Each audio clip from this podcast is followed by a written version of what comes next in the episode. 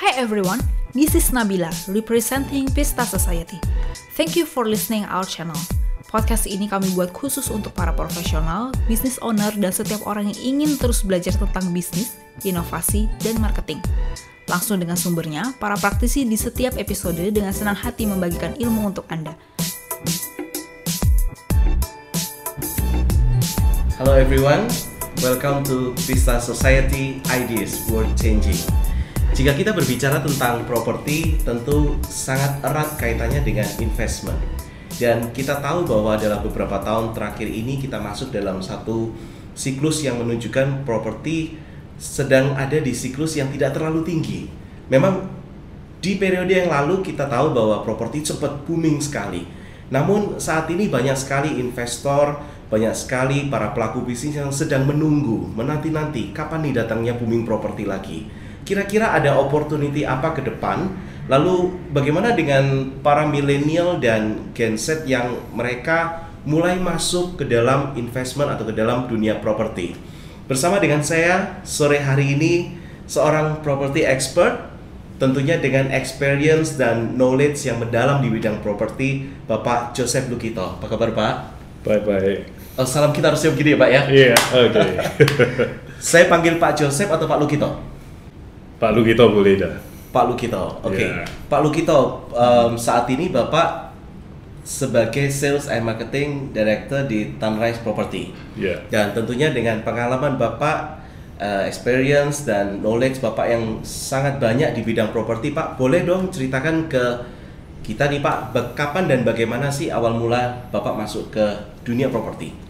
Ya, eh, kalau saya masuk ke dunia properti itu pertama kali itu eh, boleh dikatakan seperti apa ya, accident gitu ya. Karena waktu muda semua juga kepingin eh, dapatkan sesuatu yang gede, Ya. hasil yang gede. Yes. Nah, untuk dapat hasil yang gede itu melalui apa?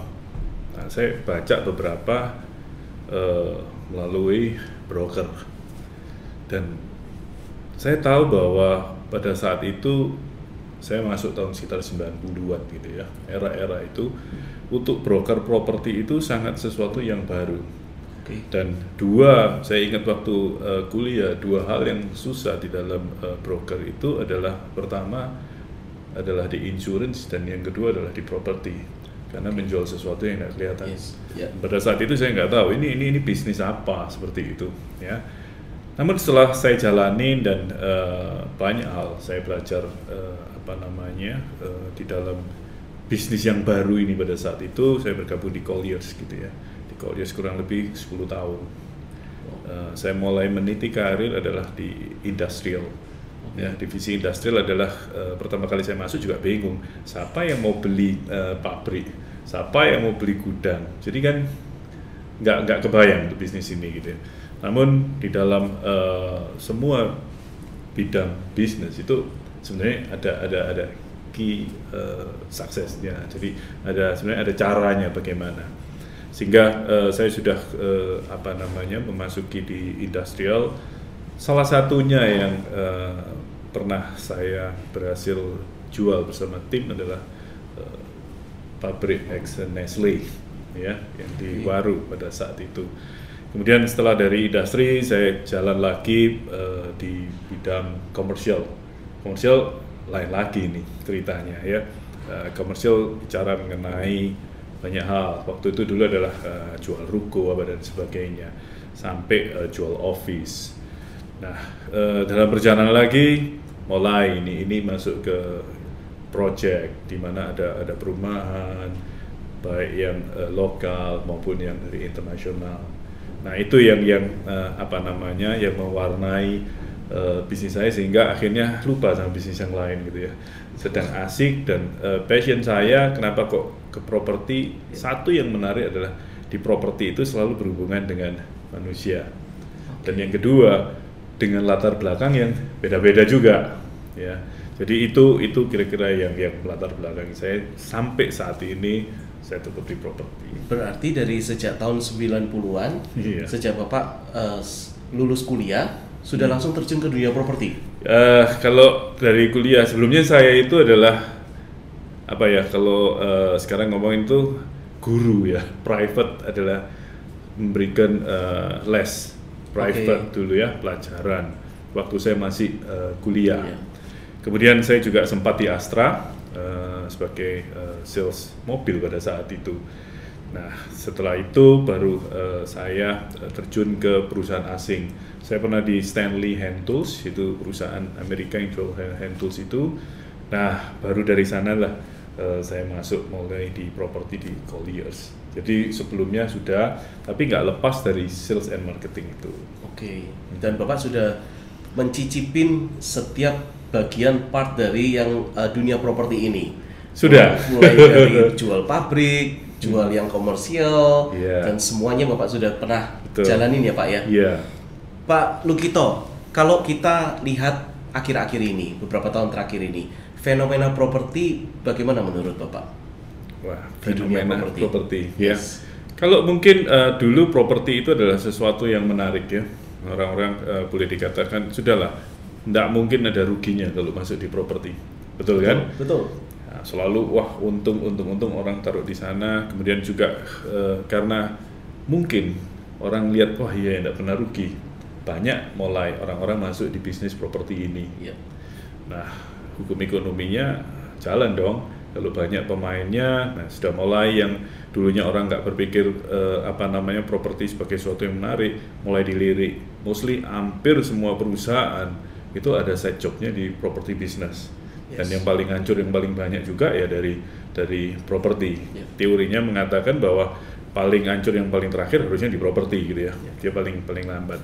Nah, dengan perkembangan yang boleh dikatakan begitu pesat sampai sekarang ini, nah properti sekarang eh, sudah bukan lagi sesuatu yang menarik karena apa? Kita butuh satu skill dan kita butuh satu pengetahuan. Kalau dulu mungkin gampang, masih masih salah masih oke. Kalau sekarang enggak, you harus precise betul dan harus mengenal betul di properti ini. Nah kalau dikatakan, wah fenomenanya turun apa dan itu global global ekonomi seperti itu. Oke. Ekonomi eh, secara nasional pun juga seperti itu. Dan di dalam satu bidang properti ini lebih dari 50 apa namanya eh, bidang usaha ada di dalamnya gitu ya. Mulai dari UMR sebagai karyawan atau eh, sebagai tukangnya, Ya. kemudian eh, bahan-bahan yang lain dan sebagainya. Ini pengaruh sekali ya. Dan yang kedua, kita tahu bahwa kalau bicara mengenai properti itu adalah long term investment.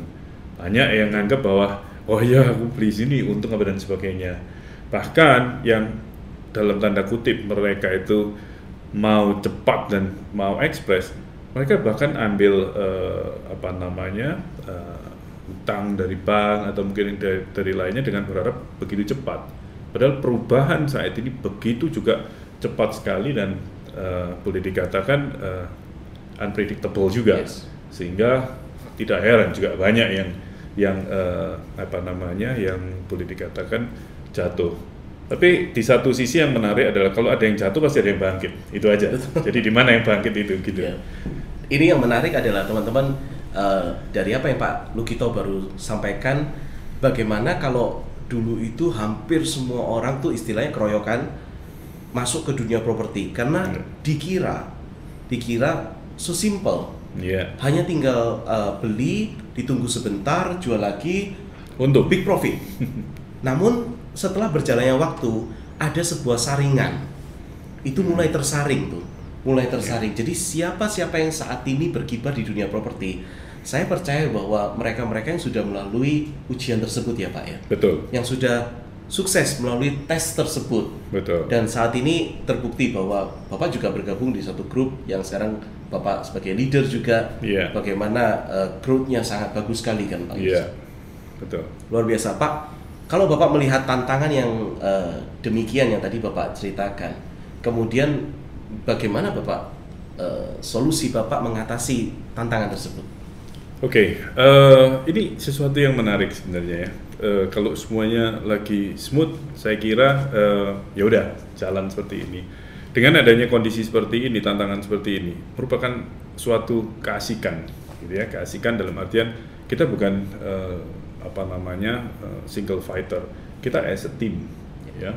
Bagaimana kita bisa melihat dalam satu tim ini eh, input-input pak itu dari pasar dari dalam dan sebagainya ya. Satu hal adalah yang kita lihat adalah kita harus bisa uh, projection ke depan sebenarnya dengan perubahan dan kondisi seperti ini apa yang terjadi. Salah satunya adalah uh, milenial karena kita tahu bahwa komposisi uh, apa namanya uh, penduduk di Indonesia untuk 5-10 tahun ke depan yang paling gede yang paling dominan adalah bonus demografinya adalah kalau kalau kaum milenial gitu ya. Anak-anak anak muda cukup gede dengan punya sifat yang agak berbeda. Dia mau yang lebih penting gampang. Kemudian yang lainnya adalah uh, nggak mau yang terlalu ribet mau murah apa dan sebagainya. Beda ini satu tantangan. Ya, Pak, ya? betul. Jadi sama uh, generasi saya juga bisa beda gitu ya. Nah ini kita sebagai developer atau kita sebagai pemain properti gimana nanggapin situasi seperti ini? Dan ini perubahan begitu cepat sekali. Ya era digital apa semua begitu cepat sekali. Nah ya itu tadi kuncinya. Kita harus uh, apa namanya bekerja tim. Itu itu itu itu kuncinya.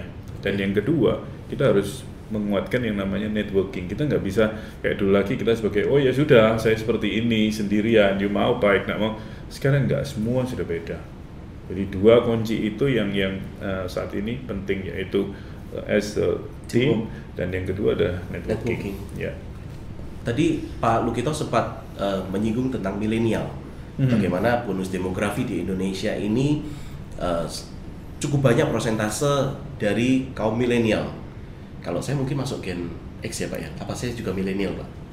Early milenial mungkin ya pak ya. Tapi bagaimana pola perilaku milenial ini teman-teman uh, teman-teman mungkin ada yang juga milenial dalam berinvestment properti. Yeah. Nah ini satu hal yang menarik nih Pak Lukito. Yeah. Boleh nggak share ke kita Pak? Bagaimana Bapak menjawab apa yang dibutuhkan oleh milenial mm-hmm. dengan tadi dua kunci itu Pak? Okay. Punya teamwork yang bagus, mm-hmm. kemudian networking, networking bisa yeah. menjawab apa yang dibutuhkan oleh kaum milenial. Oke, okay. uh, eh, salah satu produk yang uh, dimiliki oleh Tanrise Property itu adalah Q. Ya. Q.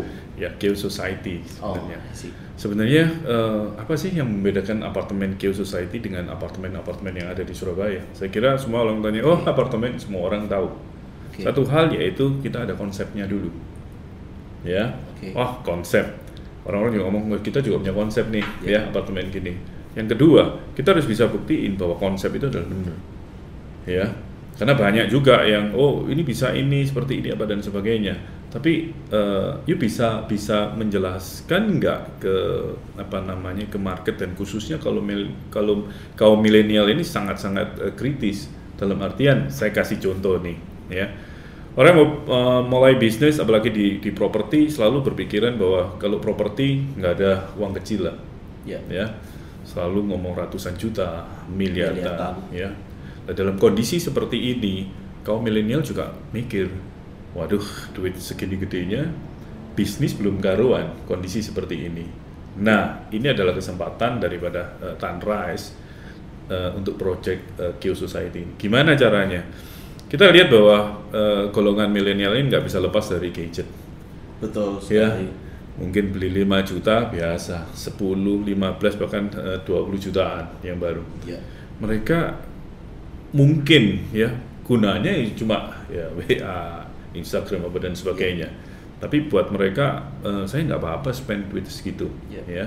Nah, kita memberikan satu yang berbeda karena mereka beranggapan tadinya bahwa properti beli sesuatu yang mahal. Ya. Tapi sekarang dengan uang uh, seharga handphone bulanan, hmm. Ya, yang notabene cuma di bawah 5 juta lagi, you sudah punya dapat bisnis.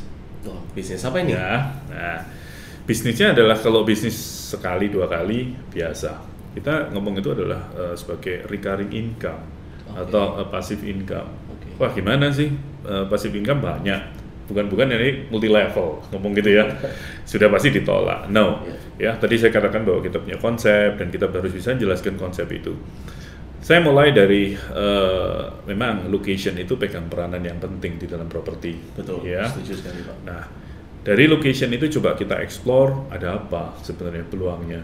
Okay. nah Kyo ini punya uh, apa namanya keunggulan yaitu yang terkait dengan recurring income itu adalah cost Ya, lo apa itu? Kos-kosan apa hubungannya? Nah, mungkin kita jarang sekali dengar bahwa satu university atau sekolah itu tutup, Ya. ya. Nah, artinya tingkat apa namanya lifetime untuk university ini panjang karena Betul. kita semua lagi lagi eh, butuh untuk belajar dan sebagainya. Ya. Itu yang pertama. Kemudian di sekeliling eh, university ini pasti banyak eh, apa namanya kos-kosan orang tinggal. Oh iya. Iya Betul. kan? Iya. Dari dulu zaman saya juga tahu kalau kos-kosan itu sesuatu yang menguntungkan, Iya. gitu. Tapi untuk buat kos-kosan sangat-sangat mahal. Mungkin 5 M ke atas, bahkan 10 M dan sebagainya. Oleh sebab itu kan kaum milenial "Wes, nggak nggak nggak mungkin lah aku punya bisnis seperti ini ditinggal, ya kan? Oke. Sebenarnya dia tahu bahwa bisnis ini oke, bagus, tapi Tidak. harganya mahal Ya, tidak terjangkau, Pak. tidak terjangkau. Nah, dengan Kio ini kita buat yang tadinya tidak terjangkau menjadi sesuatu yang terjangkau dan Oh, eh, jadi jadi jadi possible gitu ya. Oke. Gimana kok seperti itu? Kenapa kok bisa seperti itu? Hanya cukup punya mulai bisnis itu adalah mulai dengan kita punya satu room dulu, satu bed, Oke. ya satu satu tempat tidur dulu karena kos kan tempat tidur. Ya. Kita nggak perlu bangun eh, kolam renang, kita nggak perlu eh, bangun apa facility-facility yang ada, ya. Tapi dengan eh, adanya eh, apartemen Kyo ini dengan lebih dari 45 facility, orang yang tadinya kos di konvensional eh, kos-kosan, dia mikir bulanan saya sama bayar kosnya, tapi kalau saya dapat eh, komunitas yang baik, fasilitas yang baik, kenapa enggak? Ya. Nah, itu dari segi pasarnya, berarti Ya. itu ada potensial pasar di sana. Betul. Sedangkan kita sebagai milenial yang mau invest, aduh kita spending eh, sebulan anggap aja eh, tiap hari 100 ribu lah. Kita mungkin ngopi berapa? Ya. Mungkin kita untuk eh, apa namanya beli untuk yang lainnya berapa? Ya, saya pernah dengar tuh main game aja dapat eh, apa habisin duitnya cukup banyak, pulsa dan sebagainya. Coba kita mulai bahwa taruh itu di bisnis itu eh, dengan uang tadi itu, ya kan? Kita sudah dapatkan unit itu dan pasarnya udah kelihatan. Itu baru salah satunya untuk kos-kosan. Ya, kita lihat kita tidak lepas dari kemajuan teknologi dengan eh, adanya online apa dan sebagainya. Ya. Itu memungkinkan untuk Oh, betul. eh, bisa bisa Betul. apa namanya eh, menfungsikan atau memasarkan Lebih luas unit lagi. Betul. Dan kita tahu bahwa program pemerintah itu kan eh, sekarang juga lagi eh, infrastruktur dikembangkan Betul. Di Surabaya khususnya eh, airport T3 juga dibuka. Artinya semakin banyak eh, orang ke Surabaya Ya. dan kebutuhan tempat itu sangat gede. Kemudian apalagi yang perlu diketahui kalau milenial harga, waduh banyak sekarang ditawarkan harga murah, iya toh? Ngapain mesti seperti ini? Tapi jangan lupa gitu ya, kita harus teliti. Kita udah tahu kan eh, bicara mengenai eh, location kan Iya. gitu. Tapi kalau kita tahu persis lokasinya itu di mana, Ya. banyak bahasa marketingnya. Wah, lokasinya di mana? Baratnya Surabaya Barat. Sebenarnya kita ngomong Gresik kan gitu ya. Ya. Iya kan? Nah, padahal kita tuh masih eh, apa aktivitas kita banyak di Surabaya. Ya. Day by day cost kita sebenarnya kalau kita bisa eh, tabung, kita bisa save, itu bisa buat cicilan tadi. Oke.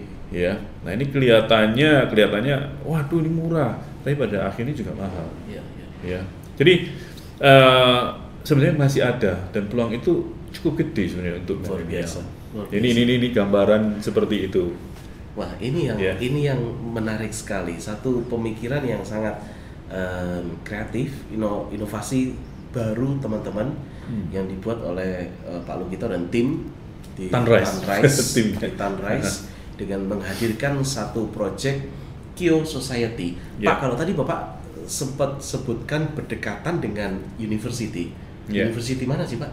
Surabaya jadi Di Surabaya. Ubaya ya Oh, Ubaya. Yes. Oke, so teman-teman bagi teman-teman yang ingin investasi dengan eh, jumlah atau dengan nilai investment yang tidak lebih besar daripada gadgetnya teman-teman betul dengan return yang luar biasa dan potensi marketnya yang begitu besar ini salah satu jawabannya ya Pak Lugito Iya. ya. Ya. Oke, luar biasa sekali Pak. Eh, bagi kaum milenial kalau begitu satu sebuah konsep baru bagaimana melihat sebuah investment ini penting adalah mengedukasi mereka Betul. untuk eh, mulai berinvestasi dari hal yang mulai dengan hal yang kecil dulu ya Pak ya. Satu satu eh, kamar kemudian nanti kalau itu sudah berjalan bisa diperluas lagi, Betul. ambil lagi yang unit yang lain, unit yang betul, lain. betul. Ini baru salah Oke. satu salah satu sektor ya untuk untuk kaum milenial gimana dia eh, start eh, apa namanya bisnis ya yang yang potensi growingnya cukup gede gitu. Ya. Tapi dengan investasi yang cukup eh, reasonable. Oke. Nah, Pak Lukito sebagai seorang property expert nih Pak, boleh Pak share ke ke- kita kapan sih Pak waktu yang tepat untuk kita berinvestasi di properti? Wah ini, kalau investasi di properti eh, boleh dikatakan setiap hari sebenarnya. Setiap Ya, hari Pak. Betul. Sekarang saya tanya gitu ya, misalkan gini, kenapa kok setiap hari? Kalau kita tanya misalkan kita buka screen saham gitu ya, Ya. saya akan tanya, kapan saya saatnya saya beli dan eh, kapan saatnya saya jual? Gak tahu. Iya. Kalau semua tahu eh, eh, nanti tanggal sekian ada yang terbaik, saya akan investasikan semua Di- punya saya ke sana, ya kan? Nah di sinilah seninya dan apa namanya eh, kita harus melihat tahu betul mengenai bagaimana investasi di properti. Kenapa kok setiap hari saya beritahu bahwa eh, properti itu banyak kan sektornya mulai dari tadi seperti saya katakan residential, commercial, Ya. eh, retail, industrial dan sebagainya. Di masing-masing bidang ini mereka punya eh, spesifik sendiri-sendiri. Ya. Dan perubahan eh, iklim ekonomi seperti ini pasti impact ke yang lainnya. Contoh, Ya. sekarang eh, kalau kita mau belanja kita ke mana nih? Kita belanja kalau saya Pak, Ya, saya saya jarang belanja sih Pak. Saya Jadi online, saya kan? Online biasanya. Oke. Itu sudah dikirim Pak. nah Jarang ke pasar atau mungkin kalau yang dekat ya yang eh, store yang yang berdekatan dengan kita itu Pak yang Oke. saingan jajaran itu Pak. oke. Berarti kalau kita lihat sekarang satu sisi eh, belanja sekarang sudah pakai online, Online.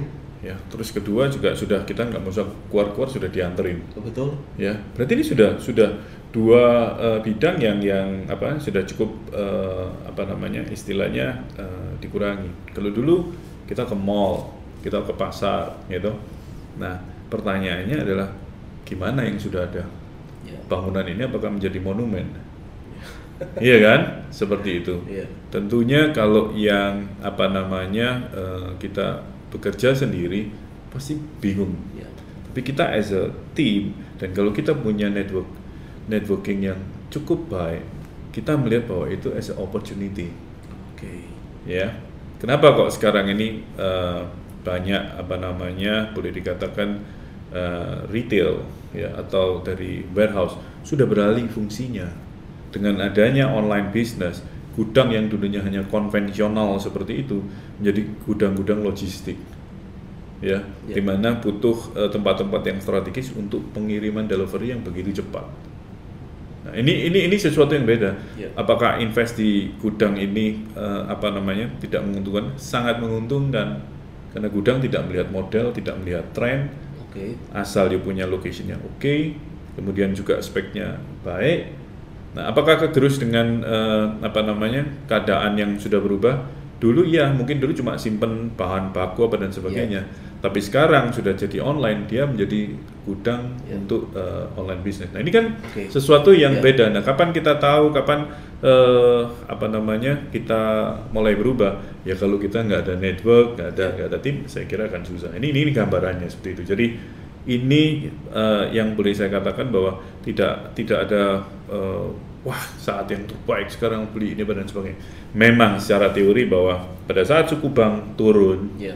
ya kan otomatis eh, perekonomian akan growing Eh, kalau ekonomi eh, growing per- perekonomian eh, berputar berarti banyak sektor yang meningkat pada saat banyak sektor yang meningkat otomatis eh, banyak pengusaha-pengusaha eh, jalan dan sebagainya properti pasti naik teorinya tapi Ya. sekarang pertanyaannya apakah kita harus menunggu seperti itu Ya. akan susah. Bahkan sekarang mau tidak tidak eh, langsung signifikan dengan turunnya bunga, apakah langsung bisa bisa mendongkrak untuk properti? Enggak juga karena properti itu adalah uh, boleh dikatakan di bidang yang terakhir karena sektor yang lainnya Iya. dulu yang di, di apa namanya mempengaruhi baru dia naik. Kemudian kita juga jangan lupa bahwa buying power ini tidak tidak secepat daripada kenaikan uh, apa namanya properti. Nah, tapi ini adalah kembali lagi bahwa ini adalah satu peluang kalau kita uh, mengetahuinya dan ini cukup menarik dan itu akan berubah Betul. terus dan semakin cepat perubahan itu. Jadi teman-teman, eh, kita baru mendengarkan bagaimana Pak Lukito menjelaskan tentang menariknya di properti ini. Bahkan kita jadi tahu sekarang bahwa properti itu punya spesifikasi yang berbeda-beda, ada macam-macam jenisnya.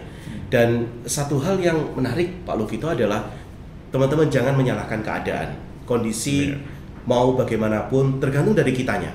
Bagaimana kita bisa melihat peluang di balik keadaan yang ada meskipun itu krisis, tapi bagaimana kita melihat peluang. Tetapi di dalam peluang itu juga satu hal yang tidak boleh dilupakan adalah ada resiko. Ya. Ada peluang, ada opportunity, ada juga resiko. Nah, Pak Lukito, resiko apa nih yang perlu diantisipasi dalam Oke. berinvestasi di properti, Pak? Ya. Jadi gini, eh, kembali lagi seperti tadi saya utarakan bahwa eh, properti itu adalah long term investment, Betul. ya. Kemudian juga eh, dalam kondisi saat ini sangat-sangat ekstra kita itu eh, dalam memutuskan eh, satu apa namanya keputusan di dalam eh, berinvestasi di dalam properti. Kalau ditanyain, waduh risiko apa yang paling gede, ya kan? Likuiditasnya, ya dari properti itu likuiditasnya nggak seperti kalau kita ngomong emas apa dan sebagainya itu salah satunya yang paling penting gitu. Oke. Nah ini kenapa kok sampai terjadi kalau waduh saya sudah kepepet butuh ini apa dan sebagainya ya tuh. Sekarang saya butuh mungkin kalau emas saya nggak usah hubungi kanan kiri sendiri langsung jual selesai lihat.